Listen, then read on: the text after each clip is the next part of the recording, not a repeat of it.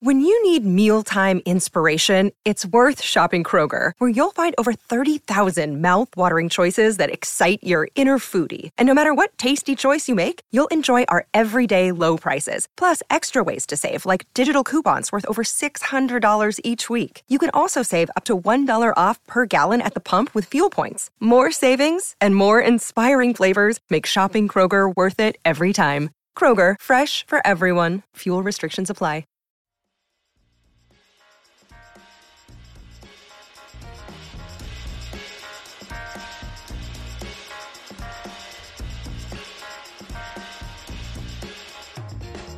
Welcome back to Day to Day on the Hammer Betting Network. I am producer Jason, filling in for host Kris Abbott.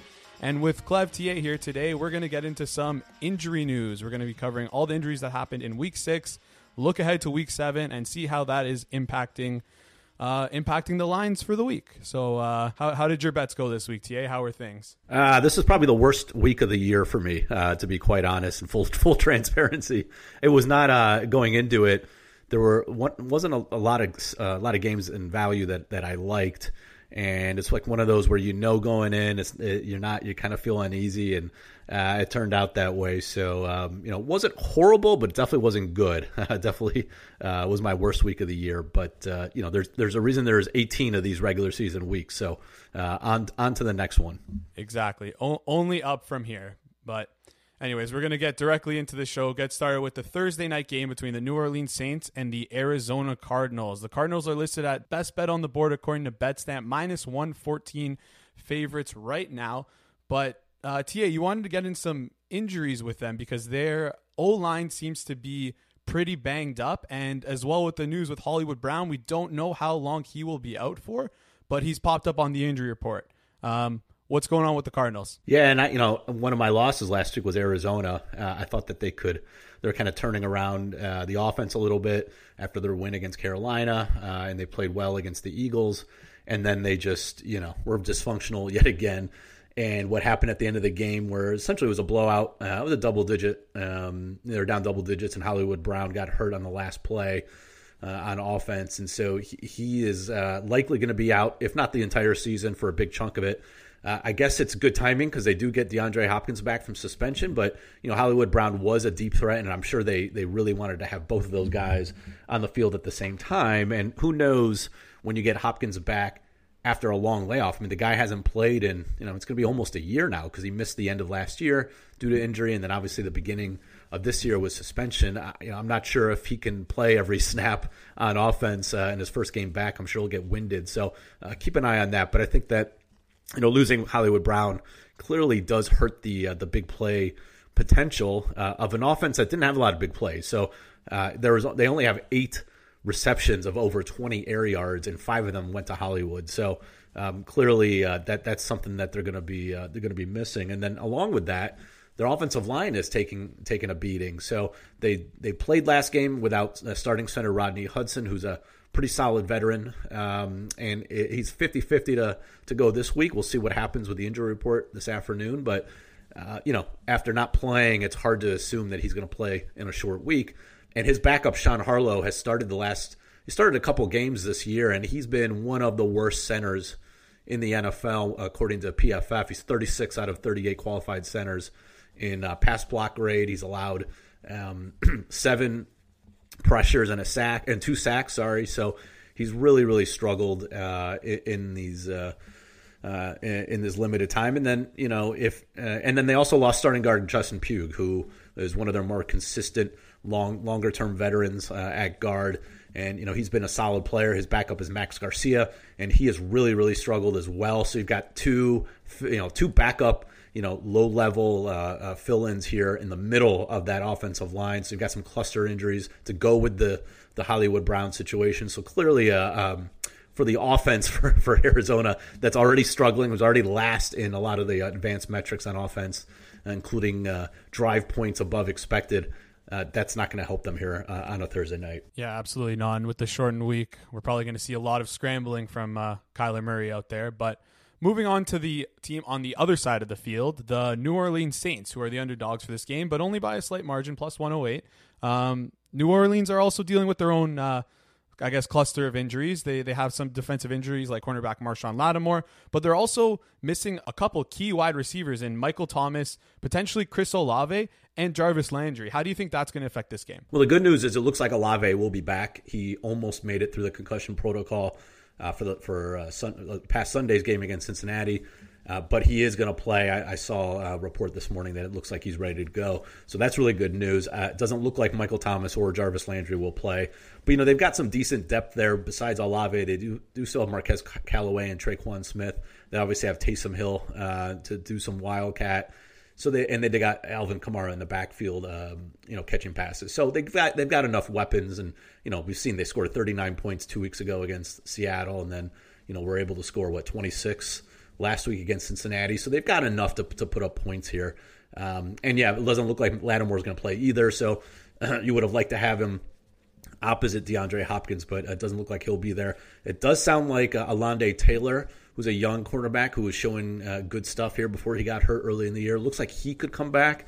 Uh, they do have Bradley Roby there, uh, Paulson Adebo. So they've got, you know, they do have some de- decent depth uh, at the cornerback position. So I think all in all, the definitely – Arizona is the one feeling the, the biggest brunt of the injuries on Thursday. And I think this line, you know, might trend towards Pick'em here um, as we uh, as we move on to the week, but it definitely will it will not get the three. I can guarantee you that on the Arizona side. So either a really really short Arizona favor or, or Pick'em, I, I would guess. Yeah, I love that analysis. And just one quick question as well: um, Does the status of Jameis Winston affect anything? Uh, no, I, I, wouldn't expect him to play. Um, looks like it's going to be Dalton starting again. And to be quite honest, I mean, uh, Jameis was dead last out of 32 quarterbacks in EPA per dropback, you know, before he got hurt. So uh, Andy Dalton's done a nice job. He's 14th in EPA. He's ninth in success rate. Obviously, Mixon, Taysom Hill, they're perfectly good. And to be honest, it's a good matchup. Arizona blitzes at one of the highest rate in the NFL. And Andy Dalton's number one right now in PFF grade against the blitz. He gets the ball out quick. He can he can toss it out of the backfield to, to uh, Alvin Kamara. He's good on those quick slants. So, you know, I actually think that uh, I would much rather have if I'm a if I'm a Saints backer, I'd much rather have Andy Dalton here anyway but uh, don't look for uh, Jameis Winston to to play this week anyway. All right. Well, moving on to the one o'clock games, we have a uh, pretty big matchup between the Atlanta Falcons and the Cincinnati Bengals. The, the the Falcons have been an underdog in almost every game that they've played, but they've seemed to be able to cover plus six right now, uh, according to BetStamp. They have a cluster injury though at cornerback. Do you think that's going to affect their ability to cover this week? Yeah, I mean they, they did lose. It looks like uh, Casey Hayward, who was a, a nice pickup in the offseason uh, at cornerback opposite AJ Terrell. He's been their best cover corner, and um, he, he, got hurt. He hurt his shoulder against the Niners. Looks like he's going to be out again. This is still early in the week, but by all accounts, it looks like it's going to be a multi-week injury. So I would I would expect him to be out. They also have uh, AJ Terrell, as I mentioned. He left the game as well. Uh, did not come back, although they said it was more precautionary. We'll see what, what happens there. But you know, just just you know, obviously losing your number two corner or number one corner, and then your your second corner is banged up. Not what you want against a Bengals team that can line up three stud receivers out there. And Ja'Marr Chase coming off a huge game. You get another week of, of health for, for Tee Higgins who was questionable going in to last week. He'll get another week. I, I think it's uh, set up pretty nicely for that pass offense. For Atlanta, uh, a pass rush that gets no pass rush. I believe uh, I didn't check this week. I think as of last week they were last in pressure rate. I'm not sure if that changed at all, but um, on the road against a pass happy uh, uh, Bengals team coming off of a nice win against the, the Saints, I think it's a really nice matchup for Cincinnati to exploit that cluster injury uh, issue in the secondary. There's a chance that this could move up to seven um, especially if there's by chance any news on on um, AJ Terrell. Uh, but uh, I think this is creeping up to six and a half and maybe seven eventually by close. Wow. All right. Well, if you're looking for the Falcons, then you should probably wait a bit. I guess um, maybe they can work work their magic and cover again. But uh, it might be tough with those uh, cornerback injuries. Uh, moving on to the Detroit Lions uh, Dallas Cowboys game. Cooper Rush was kind of a star for the first couple of weeks, pun intended. But um, as of late, he's kind of fallen off. Uh, Dak Prescott seems to be getting healthier and healthier. It seems like this might be the week where he's back. Yeah, it does look like this is the week, uh, as long as there's no setbacks, that Dak's going to play. Cooper Rush, you know, yeah, he, he did a nice job, I guess, filling in better than expected by getting those wins, but that was not on him. That was all on the on the Dallas defense and the run game. He, he's actually 34th out of 37 quarterbacks in uh, PFF grade. Like he and he got really lucky. So the reason why his PFF grade going into last week was way worse than you know essentially the out you know the, his his you, know, you would suspect his performance. He was getting lucky with some of those turnover worthy plays that were not turning into interceptions. He had zero uh, turnovers going into last week, and then he threw three interceptions. He was catching some some lucky breaks by you know when balls are tipped and, and kind of falling uh, falling um, uh, on the ground, or if defenders are dropping balls, you know you get lucky there. So uh, it, it, was time for him to kind of uh, move move us move to the side and let Dak uh, come back in as a starter. So you know, there's a reason why that line is seven. That's fully baked into Dak starting, I would imagine, and so I would expect that. All right. Well, moving from one quarterback returning to another one maybe being out long term. News today just dropped that Russell Wilson is going to have an MRI and it seems to be a hamstring injury for him. So the Broncos might be going into next week against the Jets. They are minus two right now. I, I'd assume most places they're probably off the board. How does losing Russell Wilson affect the Denver Broncos? Yeah, so it looks like uh, if he doesn't play, Brett Rypien will will get the start, and it's fun. It's so ironic. Rypien got the start. I think his last time was two or three years ago. I think two years ago against the same Jets. It was on a Thursday night. And he actually played pretty well. He did throw a couple turnover. He did throw a couple interceptions, but otherwise was really good with the deep ball. Had a positive EPA. So, you know, we're not exactly sure how it's going to pan out this week, but the line did move from three uh, this morning. It was a full, it was a three minus 110 to now I'm looking at it's essentially pick 'em or maybe a, you know, minus one with a lot of juice. So uh, if he is announced out, I would suspect that gets to pick 'em. There's no, I, I can't imagine the Jets favored in Denver. I don't care who the quarterback is. So uh, I'm sure there'll be some resistance there. Um, and I've talked to, uh, talked about this a million times. Be careful uh, every time we see a backup quarterback come in, especially for an you know a, star quarterback like this.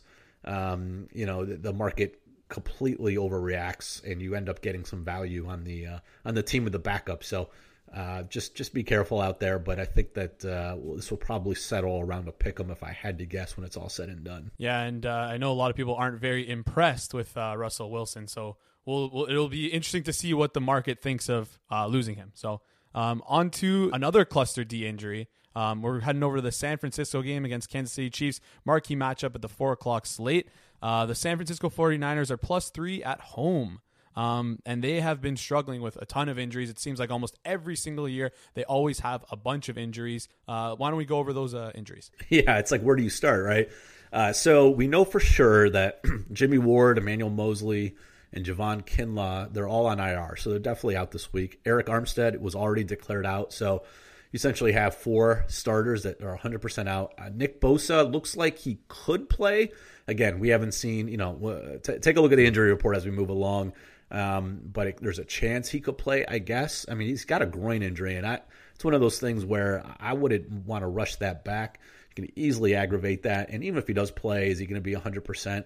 So that's definitely going to affect things here. They also have a couple more injuries. Um, their number one cornerback, Charvarius Ward, is playing really well.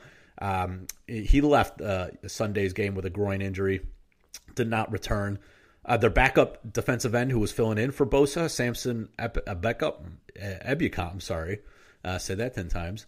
Um, he was in and out of the game with an MCL sprain, so who knows if he can play? And then finally, their stud safety, uh, Talanoa Hufanga, from USC has been fantastic. You saw he had the pick six against Matthew Stafford on Monday night uh, two weeks ago. He's in concussion protocol. So you essentially have what, like six or seven starters on defense, uh, maybe out. It's crazy. And so we saw this line. Um, I saw it open uh, Chiefs minus two and a half. It's already bet up to three.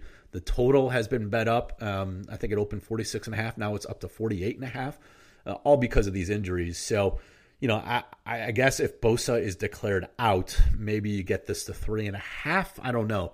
Um, it will be close, but you definitely don't want uh, uh, your entire uh, defensive uh, uh, front four and uh, a bunch of your your secondary players to be out against Patrick Mahomes, especially coming off of a loss.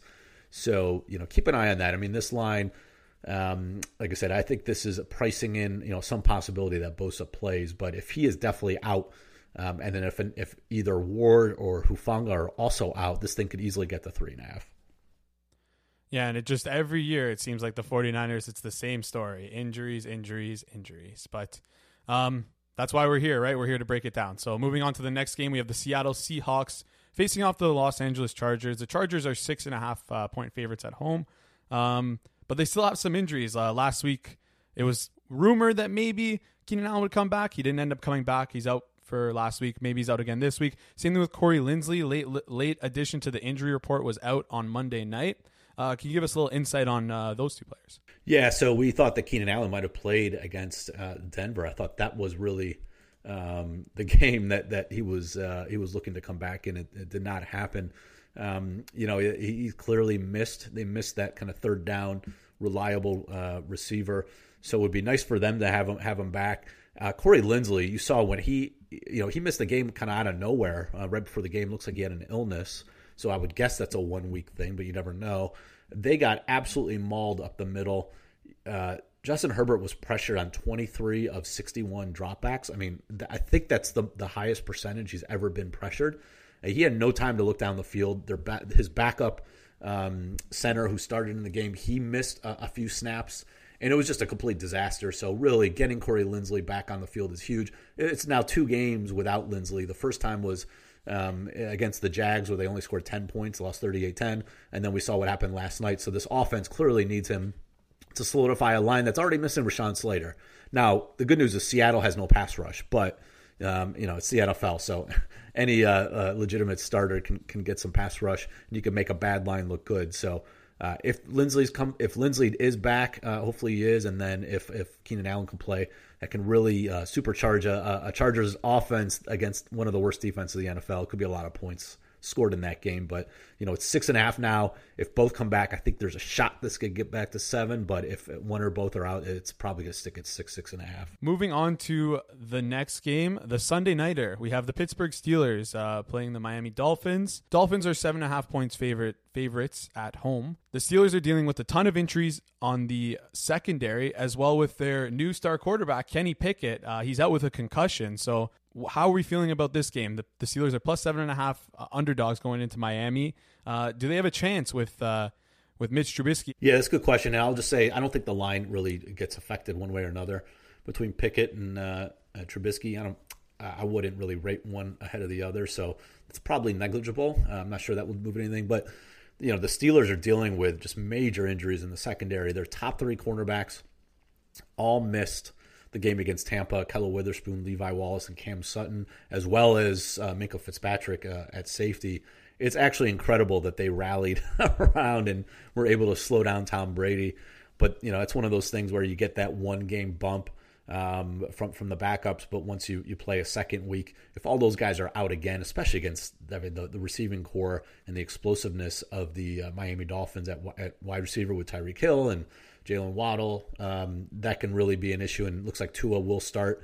So uh, they could have a huge advantage there in the secondary if those guys are out again. So um, you know that's something to keep an eye on. Maybe if if if Minkah's back and they get one or two of those corners back, maybe this gets back to seven. But you know I can see this hovering over seven uh, as long as they they continue to have those cluster injuries in the secondary. Yeah, that secondary definitely looked feisty against the uh, Tampa Bay Buccaneers. Mike Tomlin always able to motivate it seems like anyone who plays for him. So he's a great head coach. But uh, moving on to the last game we have today, um, we're going to head over to the Green Bay Packers against the Washington Commanders. Commanders are underdogs right now, plus five and a half. Seems like Carson Wentz is going to be out for long term. Uh, is going to come in and replace him. How does the uh, difference in quarterback affect the line here? Yeah, I mean, I actually like Taylor Heinicke, and he wasn't half bad last year. He actually, if you look at the some of his EPA numbers, he was essentially flat. So he was 0.001, 27th in the NFL last year. And then you look at what Carson Wentz is doing um, this year, and he's negative 0.08. So clearly, oh, not clearly, but he is a better quarterback if you compare, you know, essentially the same system, the same receivers. I would say this year's receiving corps is better than last year's too. So uh, he did more with less. The offensive line uh, is still dealing with some issues, so it's not as good. But he is mobile. I, I think that he's going to give them a boost.